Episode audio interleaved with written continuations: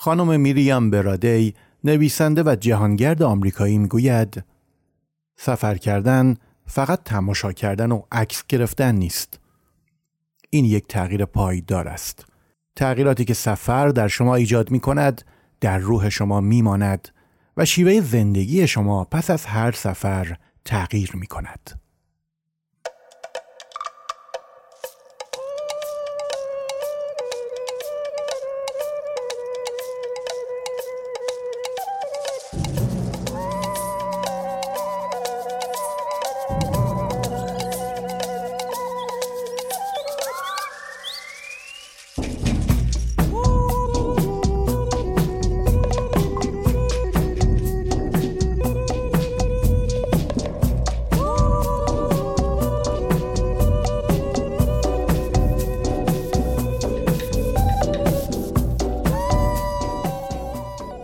سلام شما به 23 ومین قسمت پادکست چرخ و سفر گوش می کنید من حمید سلطان آبادیان هستم و در این پادکست ماجرای سفری یک ساله با دوچرخه به یازده کشور آسیا رو برای شما از روی دفترچه خاطراتم تعریف می کنم.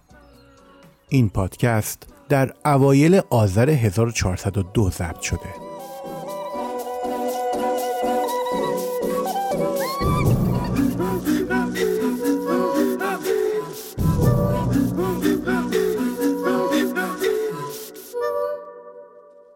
در 22 اپیزود قبلی این پادکست خاطرات روزنوشت 94 روز از سفرم رو برای شما خوندم. ماجراهای سفر با دوچرخه و رکاب زدن در کشورهای هند، بنگلادش و تایلند و در ادامه اون ورود به چهارمین کشور یعنی مالزی رو برای شما تعریف کردم. در این قسمت روزنوشت روزهای 95 تا صدومین روز سفرم که ماجراهای روزهای آغازین حضور ما در مالزی و ورود به جزیره زیبای لنکاوی هست رو برای شما خواهم خوند.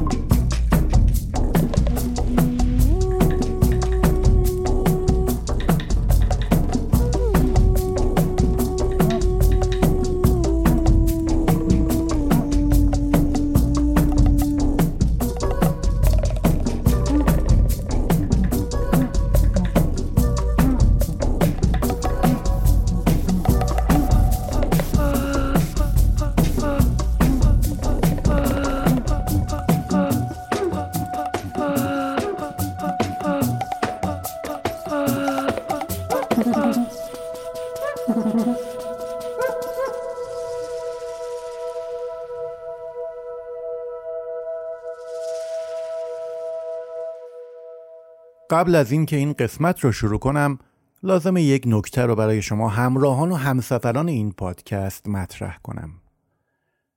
برای تولید و نشر یک پادکست به جز داشتن مطالبی برای روایت هزینه و زمان نسبتا زیادی لازمه.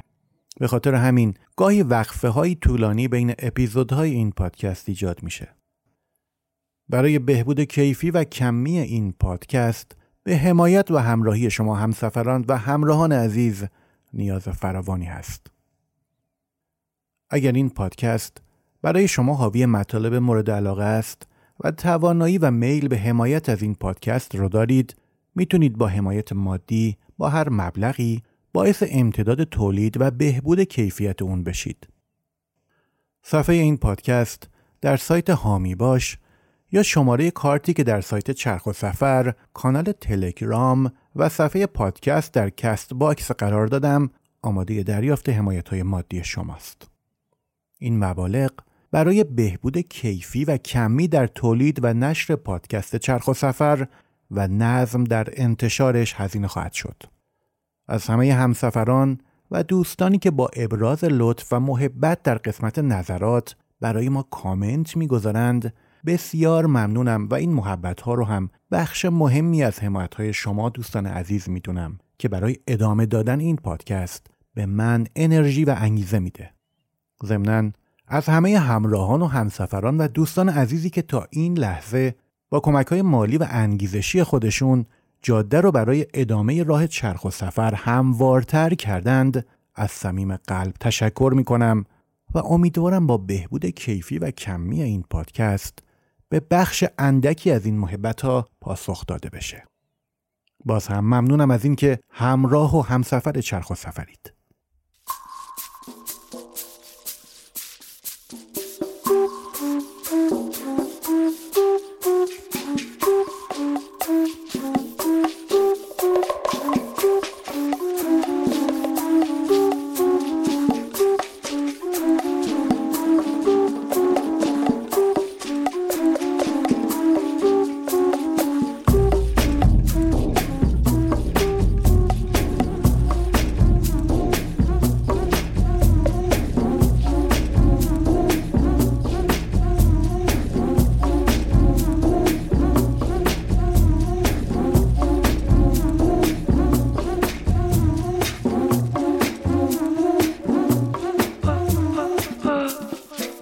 دوشنبه چهاردهم فروردین 1391 روز 95 آدم ها دلشان می‌خواهد تا زنده هستند خیلی کارها بکنند.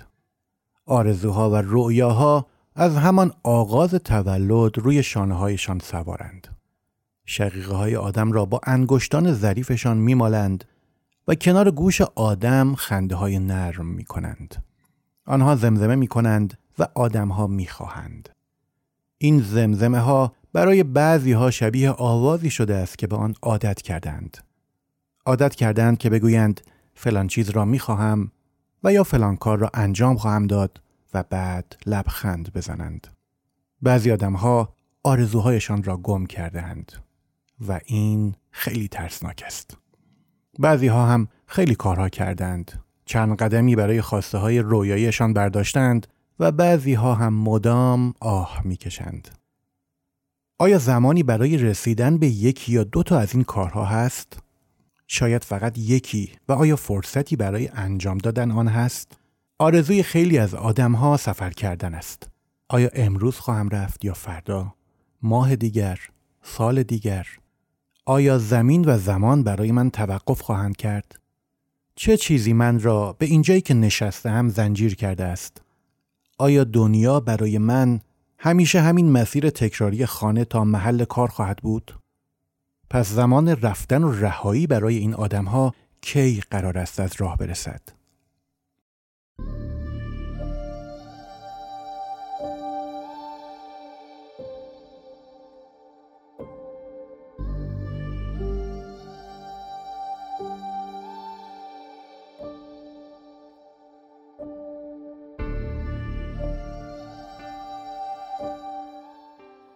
امروز صبح برای رفتن به جزیره لنکاوی بلیت می‌خریم و ساعت نه و نیم دوچرخه ها و کیف های روی آنها را سوار قایق می‌کنیم.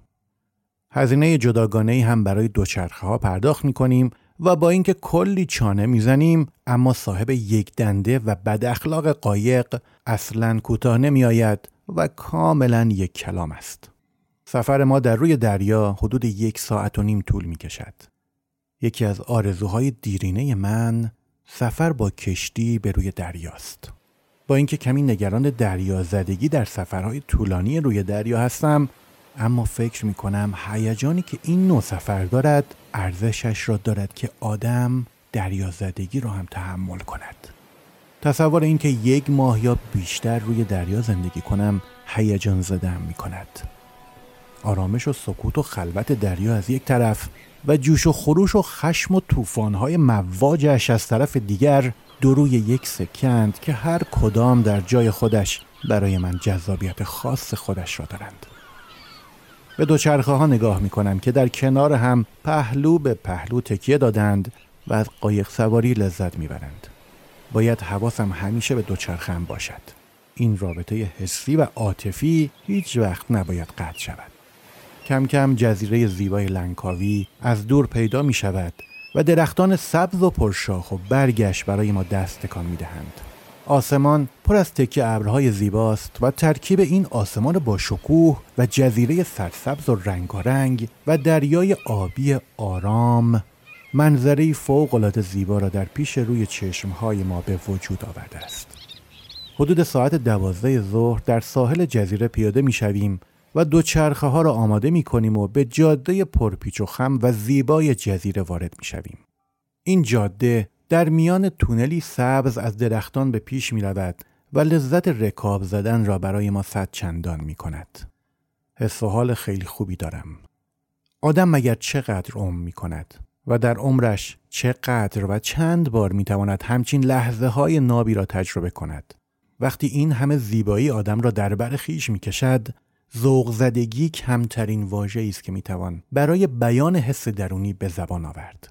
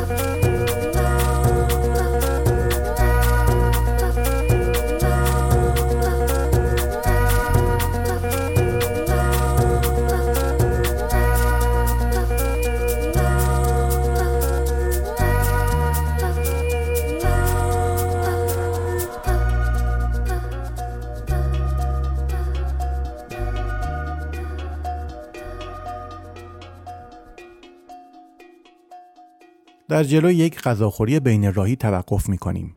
انواع و اقسام غذاها درون ظرفهای فلزی جلوی پیشخان غذاخوری است و به صورت سلف سرویس ارائه می شود. هر کدام از ما ظرفی را بر می داریم و از هر مدل غذایی که شکل و بوی خوبی دارد مقداری را در ظرفمان می ریزیم. بیشتر این غذاها برای ما آشنا هستند. مرغ، گوشت، تخم مرغ آبپز، ماهی کبابی و ماهی آبپز شده، کته، خوراک سبزیجات و مارچوبه و چندین و چند مدل غذا و خورش های خوش و بوی دیگر. هوای خوب و مرتوب و دلانگیز جزیره اشتهای ما را بیشتر کرده و حسابی گرسنه ایم. بعد از صرف نهار تصمیم می‌گیریم به قسمت خلوتی از ساحل رکاب بزنیم و مایحتاج پخت و پز برای شام را هم از فروشگاه های مسیر خریداری کنیم که دیگر نیازی به بازگشت نباشد. مقداری سیب زمینی و پیاز و سیر و گوجه فرنگی و نان می‌خریم و به سمت ساحل رکاب می‌زنیم. جاده‌ای که در آن هستیم فراز و نشیب دلنشینی دارد و بسیار خلوت است. در حین رکاب زدن ناگهان باران بدون مقدمه شروع به بارش می کند. این مدل باران از همان بارانهای رگباری و سیلاسای موسمی است و همچون آبشاری بر سر روی ما جاری می شود. سریع به زیر سقف پارکینگ خانه‌ای در کنار جاده می رویم و حدود نیم ساعت زیر سقف سنگر می گیریم تا باران بند بیاید. همانطور که باران یک و بدون مقدمه شروع شده بود به صورت ناگهانی هم قطع می شود و هوا طوری آفتابی و صاف می شود که انگار نه انگار که بارانی بوده و این چنین خیسمان کرده است. بعد از بند آمدن باران برمیگردیم به جاده. محمد با ناراحتی به ما می‌گوید که عینک دوچرخه سواریش را درست وقتی که رکاب زنان به دنبال جایی برای پناه گرفتن از باران میگشتیم گم کرده است.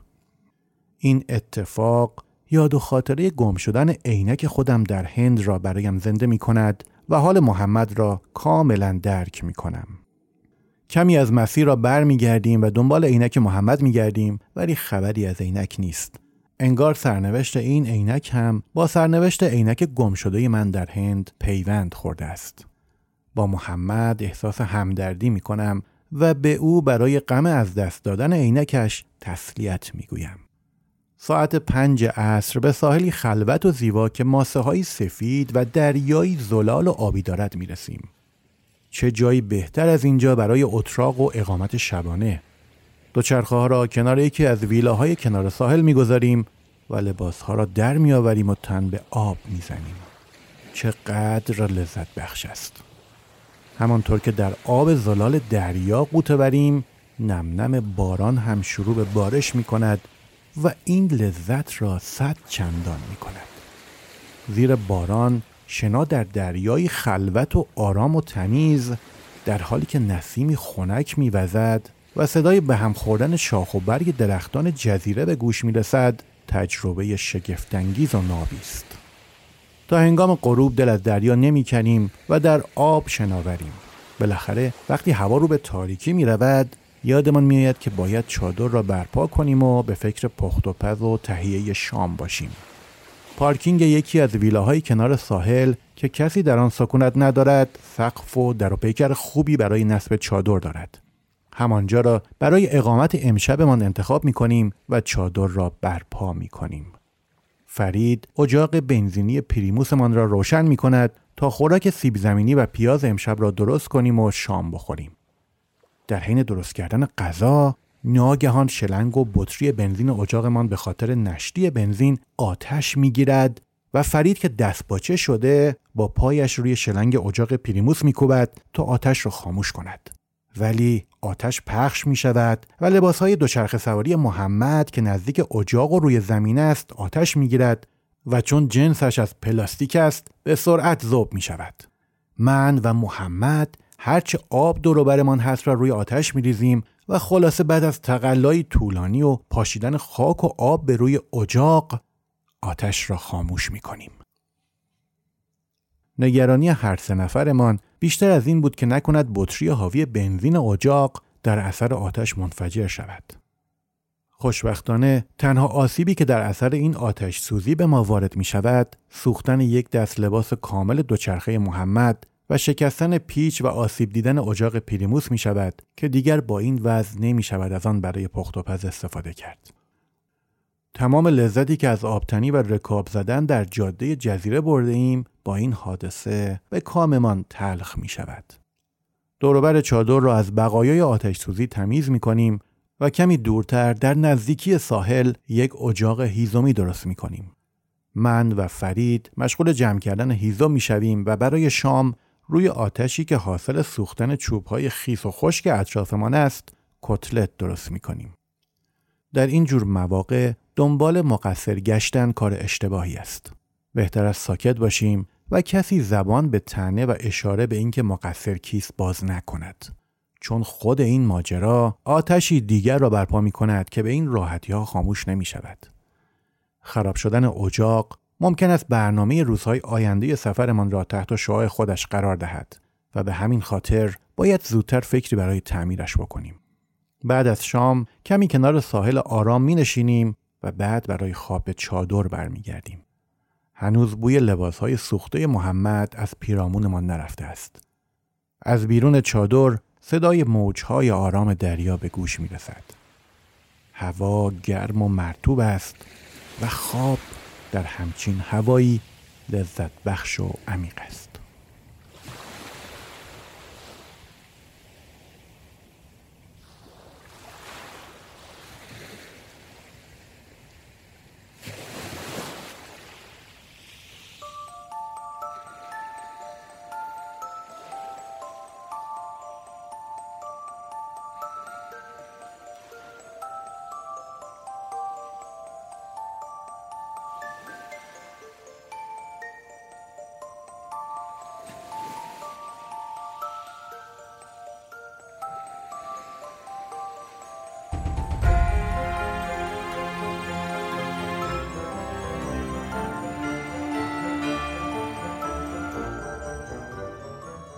سهشنبه 15 فروردین 1391 روز 96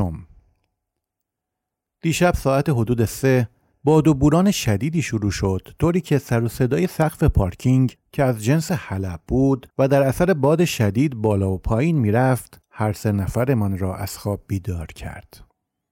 این باد و بوران شدید تا نزدیک صبح ادامه داشت و نگذاشت خواب درست و درمانی به چشممان بیاید. ساعت نه صبح بعد از خوابی نصف و نیمه از چادر می‌زنیم بیرون. دوباره ساحلی آرام و خلوت و زیبا با دریایی درخشان و آبی زلال. امروز هم تن به آب می‌زنیم و دوربین های عکاسی را هم بر می داریم و از ساحل زیبای جزیره و درختانی که روی آنها پرندگانی عجیب و غریب نشستند و آواز می‌خوانند عکاسی می‌کنیم. یک پرنده توکان را روی یکی از درختان می‌بینم که بدون توجه به ما مشغول خوردن میوه درخت است. توکان منقار بسیار بزرگی دارد که حدود دو سوم از بدنش را شامل می شود. رنگ نوک و پرهای توکان بسیار زیبا و دیدنی است. فرید و محمد از فروشگاه های نزدیک ساحل مقداری شیر و کیک و آب پرتقال می‌خرند و صبحانه را بدون چای با همین خوراکی ها آغاز می کنیم. باید فکری اساسی برای درست کردن اجاقمان بکنیم وگرنه دستمان می رود توی حنا و کار سخت می شود. سفر بدون اجاق برای ما ممکن نیست. فرید می‌گوید حالا امروز هم خدا بزرگه. همین اجاق هیزومی هست و کارمون رو را میندازه. فردا یک فکری براش می‌کنیم. بعد از شنای امروز نمک آب دریا روی پوست تنمان خشک می شود و تنمان به خارش می افتد. در حین جستجوی ساحل برای پیدا کردن یک شیر آب یا دوش متوجه می شوم در سرویس بهداشتی و حمام ویلایی که در داخل پارکینگش زده ایم باز است و خیلی هم تر و تمیز و مرتب است. کور از خدا چه می خواهد؟ دو چشم بینا. حالا ما در این وضعیت نه چک زده ایم و نه چانه و شده ایم صاحب این ویلا و خانه. وقتی محمد و فرید هم می‌فهمند که ویلای ساحل اختصاصی ما امکانات کامل سرویس بهداشتی و دوش را دارد ذوق زده می‌شوند و حوله هایشان را بر می دارند و آماده دوش گرفتن می شوند. نگهبان ویلای بغلی سری به ما می‌زند و می‌پرسد شما با صاحب این ویلا آشنایید؟ ما با سری افکنده و به خیال اینکه الان این نگهبان ما را از ویلای قصبیمان بیرون می کند می‌گوییم نه والله ما به طور اتفاقی اینجا را پیدا کردیم. نگهبان هم با لبخند سری تکان می دهد و می‌گوید راحت باشید. صاحب این ویلا یکی دو سالی هست که به اینجا سر نزده و من فکر می‌کردم شما از آشناهای اون هستید. می‌خواستم حالش رو بپرسم. ما دوباره می‌پرسیم اشکالی نداره که از سرویس دوش اینجا استفاده کنیم؟ و نگهبان باز سری تکان می‌دهد و با لبخند می‌گوید راحت باشید تا هر موقعی که خواستید بمونید هر سه خوشحال و ذوق زده از این اتفاق حیات پشتی ویلا که مسقف است و درختانی پرشاخ و برگ اطرافش را پوشاندند را هم در اختیار می‌گیریم و آنجا را تناب کشی می کنیم و رخت و لباسهایمان را روی تناب پهن می کنیم. در عرض چند دقیقه کل ویلا و حیات و پارکینگ و سرویس بهداشتی و حمام در اختیار ما قرار می گیرد و تنها جایی که راهی برای ورود به آنجا نیست ساختمان و اتاقهای ویلاست که درهایش قفل است و ما هم به خودمان اجازه نمی دهیم که بیشتر از این صاحب ویلا را زحمت بدهیم. نزدیک ظهر دوباره بارش ملایم باران آغاز می شود و ما مثل دیروز زیر قطره های نوازشگر باران و در پرتوی نور خورشید که از لای ابرهای بارانزا به روی آب دریا میتابد در آبهای آبی ساحل جزیره لنکاوی قوتور می‌شویم و به قول فرید زندگی می‌کنیم. فرق امروز با دیروز در این است که بعد از یک ساعت شنا کردن به ویلایمان می رویم و دوش می گیریم و کمی روی سندلی های رو به دریا دراز می کشیم و خستگی در می کنیم و باز دوباره به دریا برمیگردیم. این روزهایی که اینجا هستیم را جزو تعطیلات این سفر حساب می کنیم و حالا که تا صدومین روز سفرمان چیزی نمانده دو سه روز به خودمان و دو چرخه ها استراحت می دهیم. ساعت هشت شب کنار چادر روی سندلی هایی که داخل ویلاس می نشینیم و به صدای موجهای آرام دریا گوش می دهیم.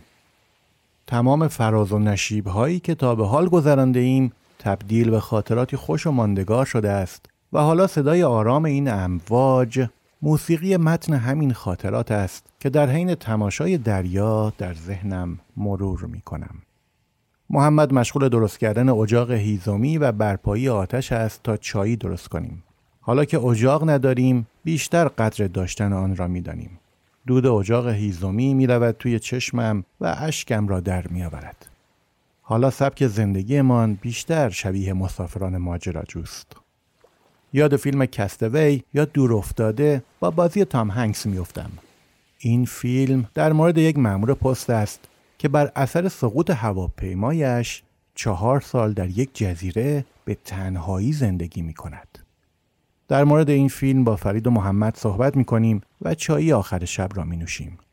ماجرای آتش سوزی دیشب از خاطرمان پاک شده و تا پاسی از شب به گپ و گفت و تعریف خاطرهای سفر سپری می شود. هوا بوی باران می دهد و به همین خاطر چادر را وسط پارکینگ می آوریم تا از خطر خیس شدن در زیر باران در امان باشیم. اما نمی‌دانیم که طبیعت وحشی جزیره چه برنامه ای را برای امشب ما تدارک دیده است.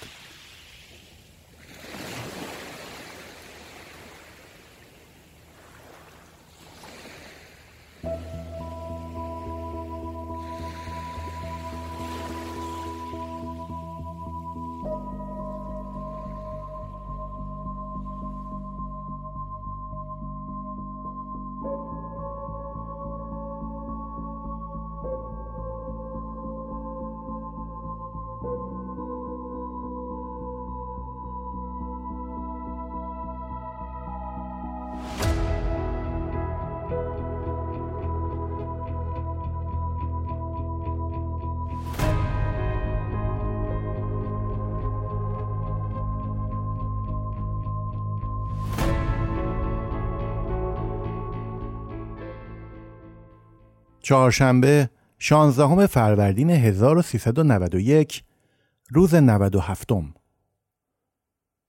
دیشب حدود ساعت دو و نیم و در حالی که هر سه در خوابی عمیق بودیم و من خواب سفر در دریاهای دوردست را می دیدم و بر روی کشتی بادبانی بزرگ از موجهای آرام دریا لذت می بردم ناگهان باران و طوفان شدیدی چنان چادرمان را تکان داد.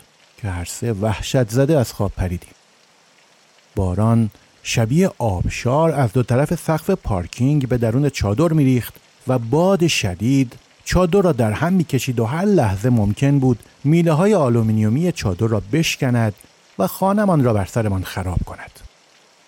از چادر زدیم بیرون و وسایلمان را دستمان گرفتیم و چسبیدیم به دیواری که رویش یک سقف باریک سیمانی داشت. هر سه نفرمان حسابی خیس شدیم. لپتاپ و یک سری خرتوپرتایی که ممکن بود در اثر خیس شدن آسیب جدی ببینند را به داخل خودرویی که زیر سقف پارکینگ پارک شده بود و درش باز بود انتقال دادیم و خودمان دست به سینه دوباره برگشتیم به کنار دیوار. باران و طوفان حدود یک ساعت ادامه داشت و ما نگران این بودیم که نکند سونامی شود و ما و سفرمان در این شب طوفانی و در این جزیره دوردست ناکام شویم. نزدیک صبح باران بند آمد و ما چادر و زیراندازهای خیس را برداشتیم و به حیات پشتی ساختمان که آنجا هم مسقف بود بردیم و لباسهای خیسمان را عوض کردیم و از شدت خستگی دوباره برگشتیم به چادر خیس و خوابیدیم. شب سخت و عجیب و خیسی را پشت سر گذاشته بودیم و حالا که دوباره آرامش و سکوت حکم فرما شده بود هیچ چیز بهتر از خواب نمی چسبید.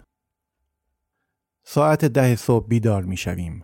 پرتوهای آفتاب به روی چادر افتاده و انگار نه انگار که دیشب از آسمان سیل می بارید.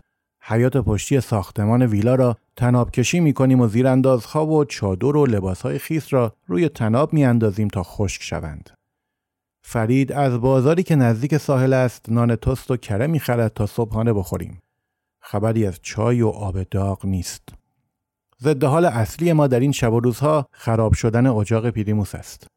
فرید برای چند نفر از دوستانش ایمیل می‌زند و در مورد قطعه که خراب شده و اینکه آن را از کجا می شود تهیه کرد سوال می‌پرسد.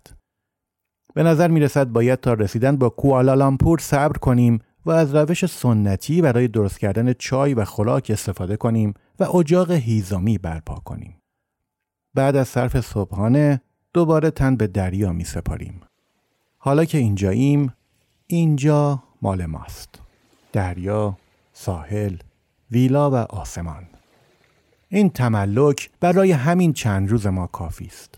سفر به مسافرش یاد می دهد لذت در رها کردن و دل نسپردن است. ما هم با همین نگاه از زندگی و داشته هایمان لذت می‌بریم. خوبی این سبک زندگی این است که نگران نیستیم. نگران از دست دادن ها. چون به این یقین رسیدیم که باید از دست بدهیم و قانون زندگی همین است. به دست آوردن ها برای از دست دادن هاست. داشتن آماده شدن برای نداشتن است و بودن مهیا شدن برای نبودن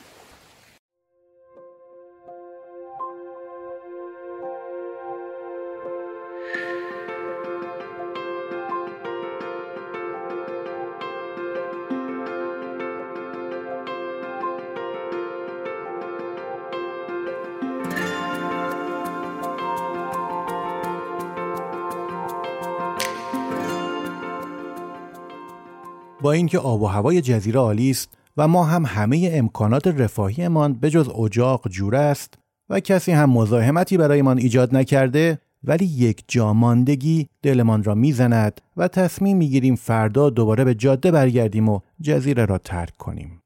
حتی لذت بردن هم حد و مرزی دارد. لذت زیاده از حد آدم را خرفت و تنبل می کند. امشب بعد از غروب من و محمد دوباره برای شنا تن به آب می‌زنیم. سکوت و آرامش دریا لذت این شنای شبانه را صد چندان می کند. این لحظات هیچ وقت از یاد و خاطرم پاک نخواهند شد. تا ساعت دوازده شب بیداریم. هوا فوق العاده عالی است و نسیم زندگی بخش و خوشبویی از سمت دریا میوزد. خواب به چشمانم نمی رود و دوست دارم تا لحظه طلوع بیدار بمانم و طلوع ماه در انتهای دریا را تماشا کنم. در همین فکر هستم که خوابم می‌برد و ساعتی بعد با صدای محمد از خواب میپرم. محمد زیپ چادر را باز کرده و بیرون را به من نشان می‌دهد. درست روبروی در چادر ماه کامل به رنگ سرخ در انتهای دریا در حال طلوع کردن است. تصویری شگفتانگیز و بینظیر که حس تماشایش را در هیچ عکسی نمی شود ثبت کرد. این لحظه را فقط باید با چشمهای خیره و بدون پلک زدن تماشا کرد. دست به دوربین عکاسی نمی‌زنم و در سکوت با چشمانی شگفت زده و حالی بینظیر محو تماشای طلوع ماه در دریا می شوم.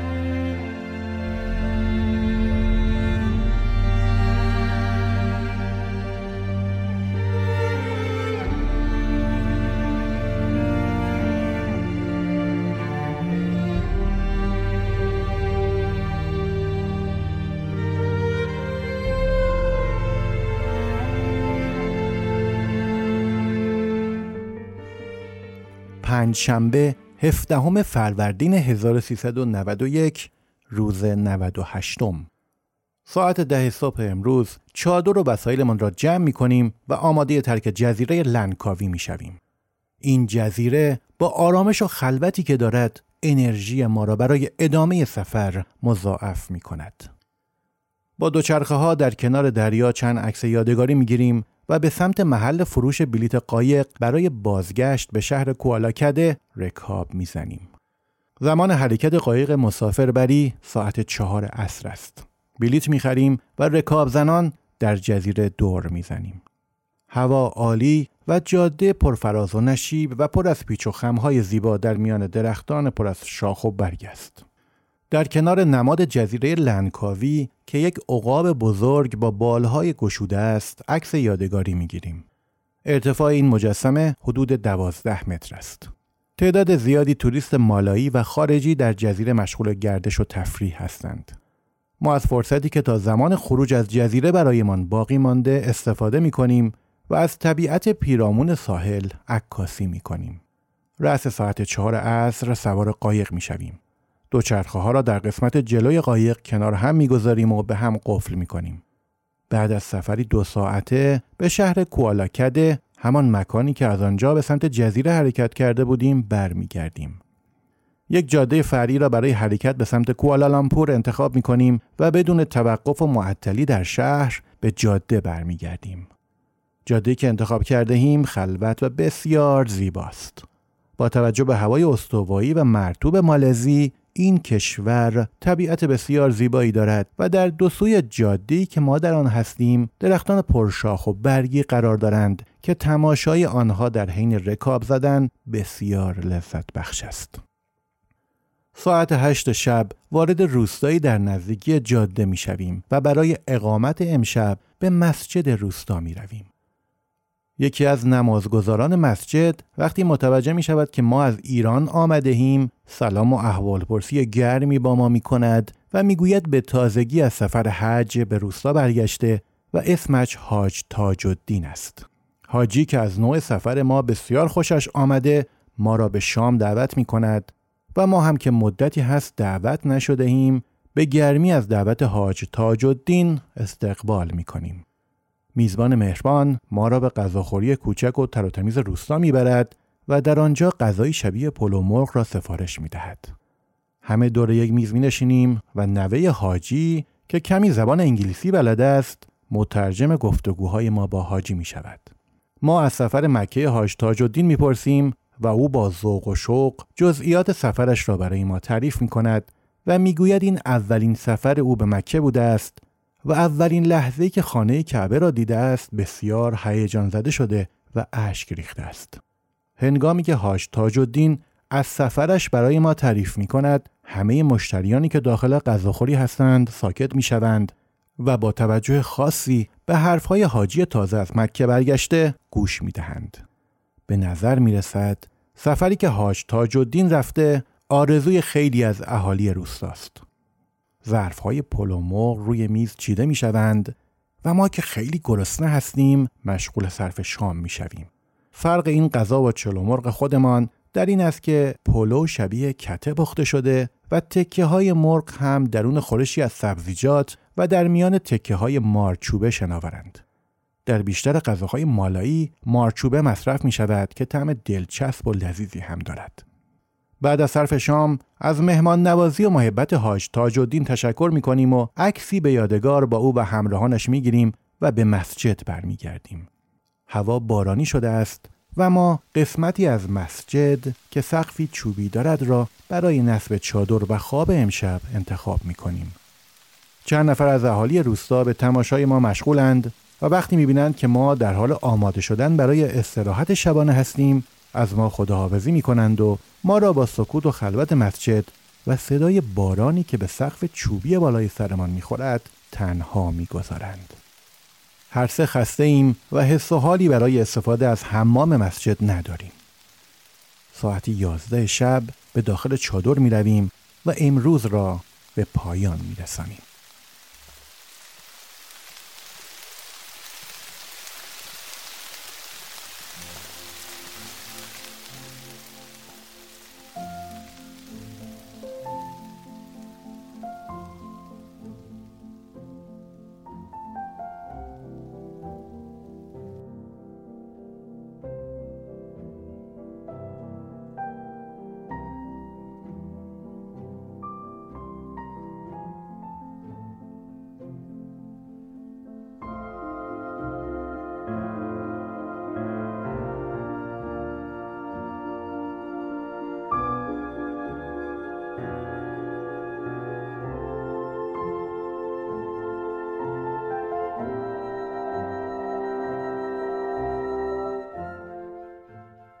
جمعه 18 فروردین 1391 روز 99 امروز ساعت 8 صبح بار و بنه و وسایل را جمع می کنیم و برمیگردیم به جاده.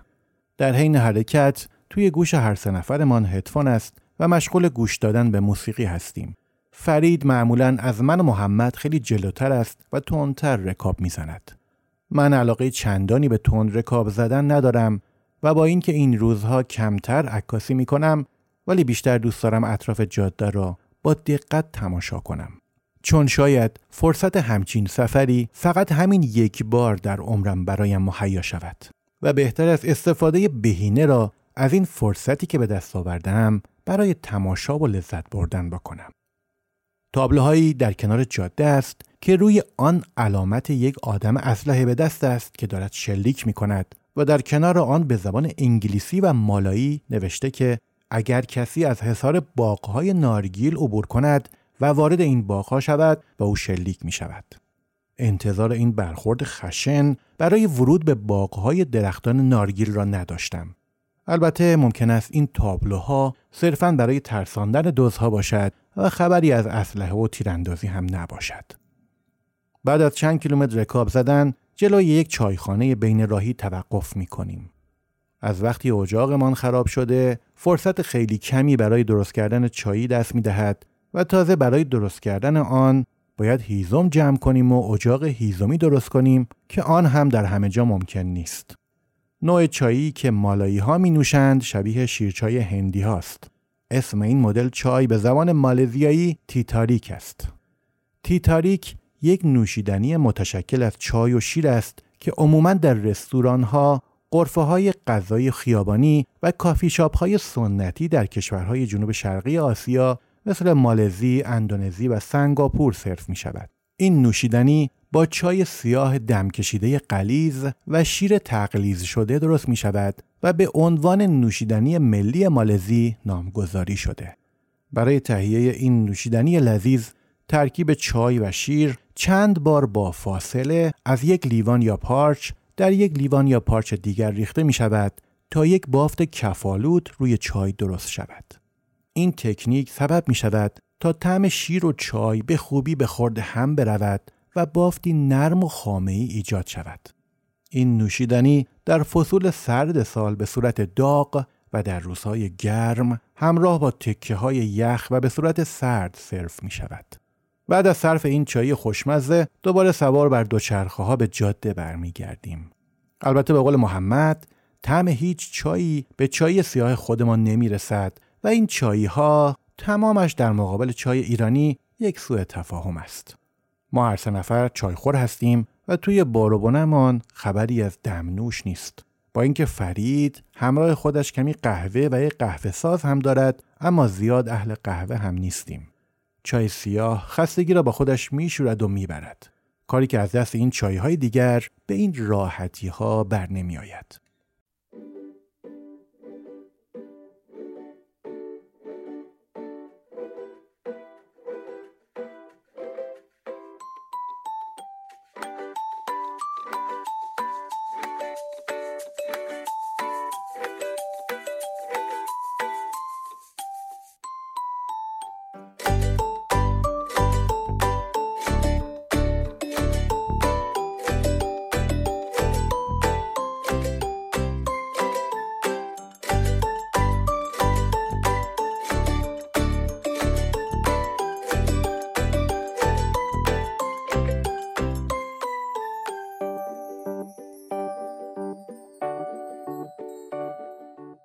خوشبختانه در این چند روز پنچر نکردیم و نیاز به تعویز تیوب نبوده. گرچه به نظر من یکی از جذابیت های سفر با دوچرخه آشنا شدن کامل با قطعات دوچرخه و تعمیر این قطعات است.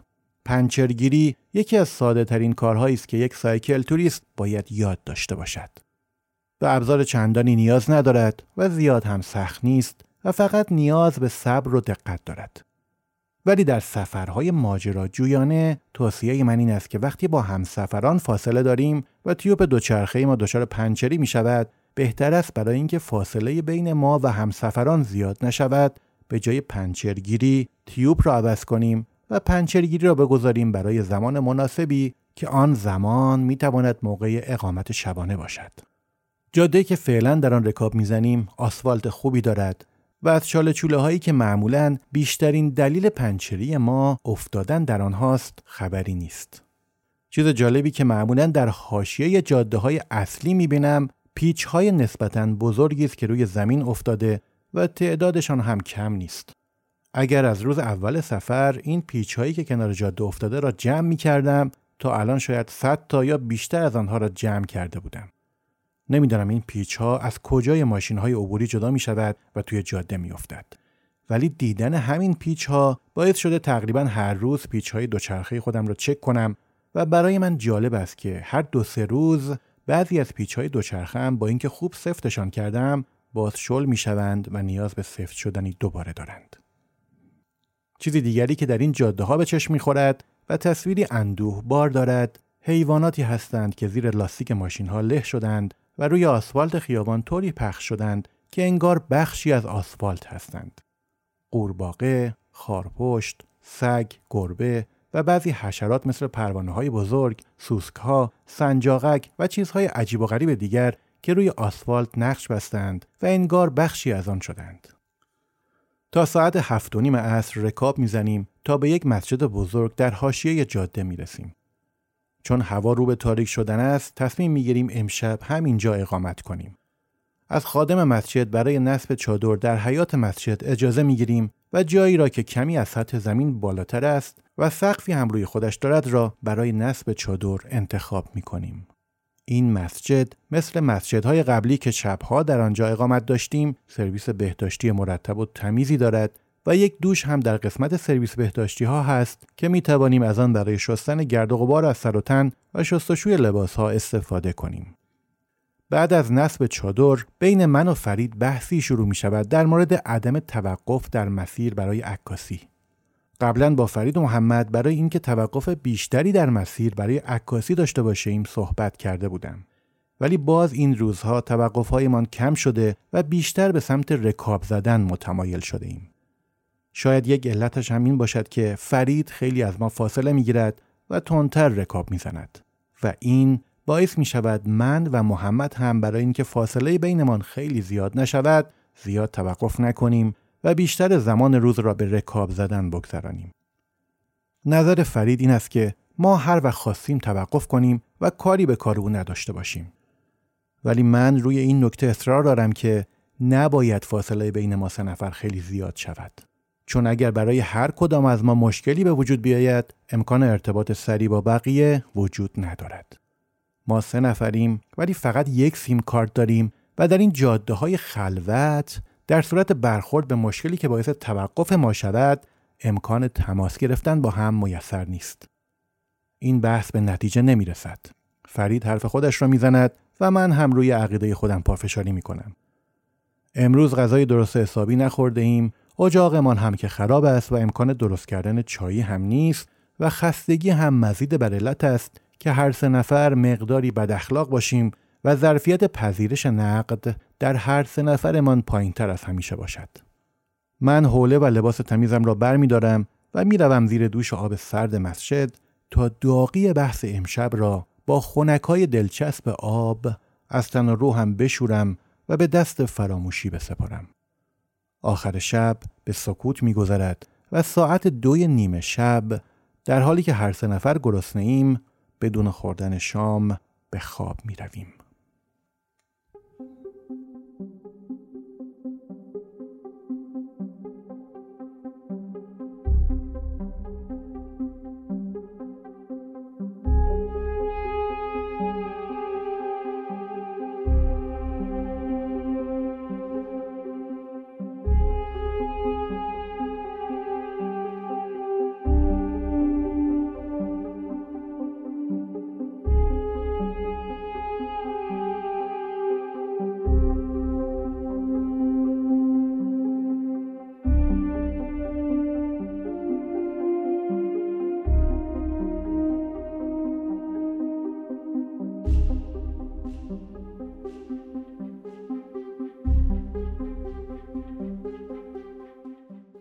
شنبه 19 فروردین 1391 روز صدم امروز هر سه نفر روی دنده چپ بیدار می شویم. بی و سنگین. جاده از همیشه شلوغتر است و عبور ماشین های سنگین از کنارمان باعث شده خیلی بیشتر حواسمان را جمع کنیم. من با فرید و محمد صحبت نمی کنم و حالتی شبیه قهر بینمان به وجود آمده.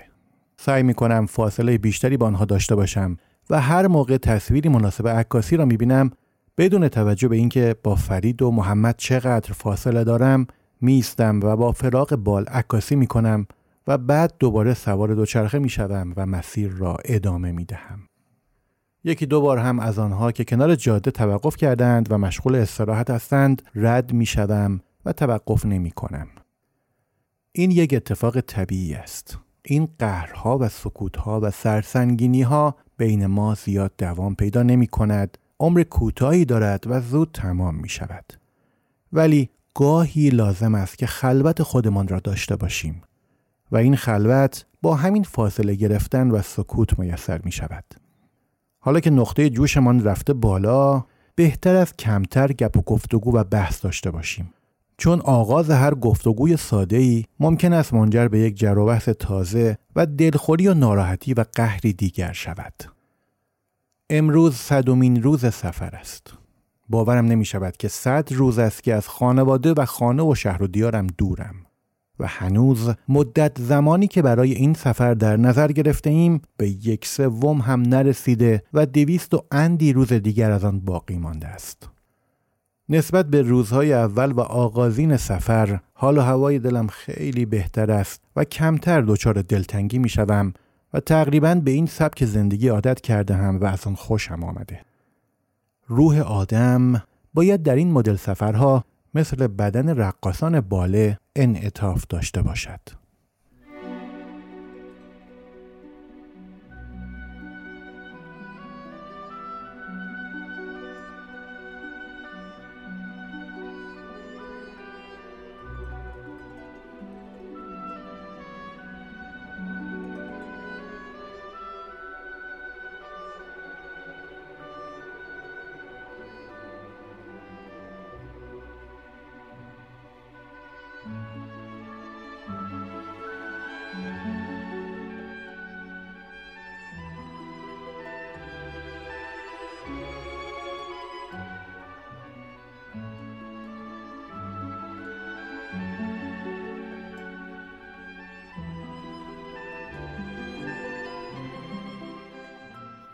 ساعت دوی بعد از ظهر برای صرف ناهار در یک غذاخوری بین راهی توقف می کنیم.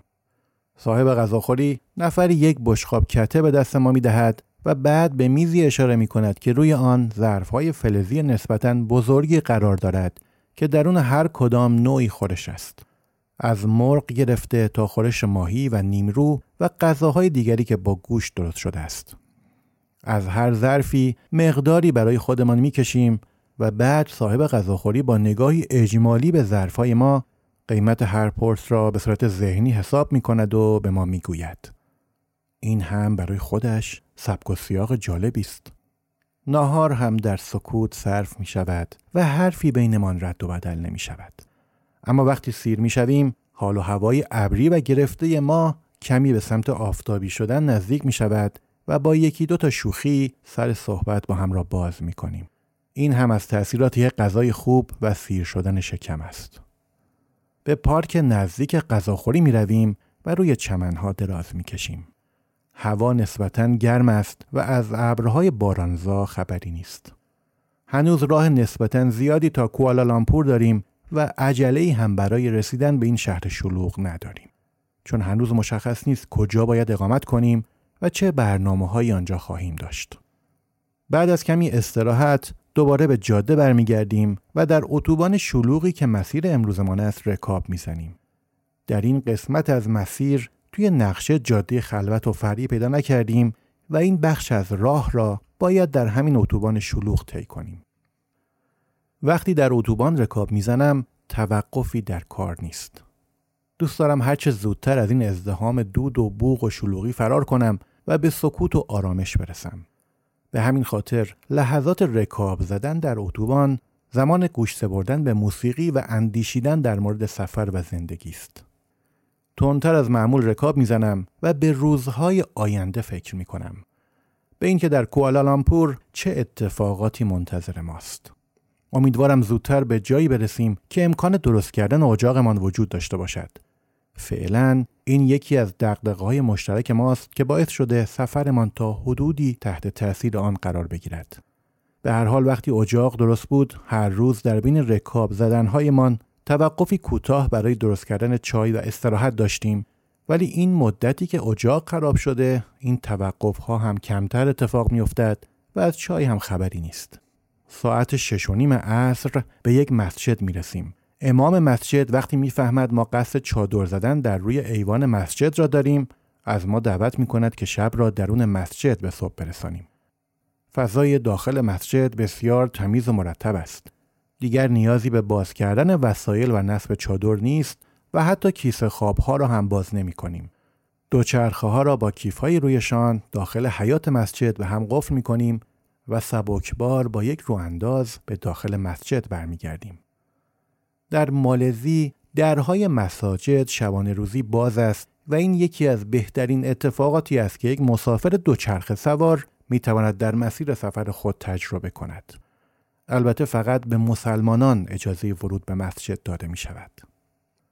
گوشه ای از مسجد را برای خواب انتخاب می کنیم و روی فرش های نرم و تمیزش دراز می کشیم. الان ساعت ده شب است و سکوتی دلنشین فضای مسجد را احاطه کرده است. فرید مشغول مرور نقشه در تبلت است و محمد هم دراز کشیده است. حال و حوصله دوش گرفتن و رخت و لباس شستن را ندارم و دوست دارم زودتر این صفحه از خاطرات امروزم را بنویسم و بخوابم. یکی از لذتهای دلچسب این سبک زندگی خوابهای عمیق شبانه است که به خاطر تحرک و خستگی روزانه نصیبمان می شود. حتی خوابهای این سفر هم ماجراهای خودش را دارد و یک دفتر خاطرات هم برای آنها باید کنار بگذارم.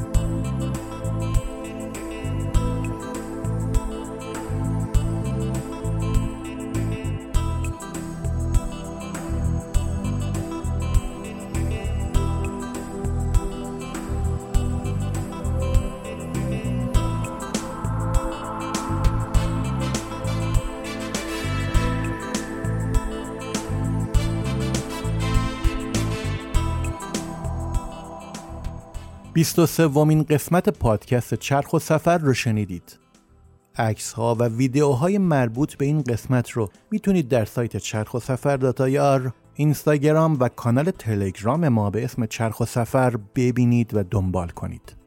تا قسمت بعدی که در اون ماجرای ادامه سفر ما در مالزی و اتفاقات پرفراز و نشیب دیگری رو خواهید شنید شما رو به خدا می سپارم. همیشه در سفر باشید و خدا نگهدار.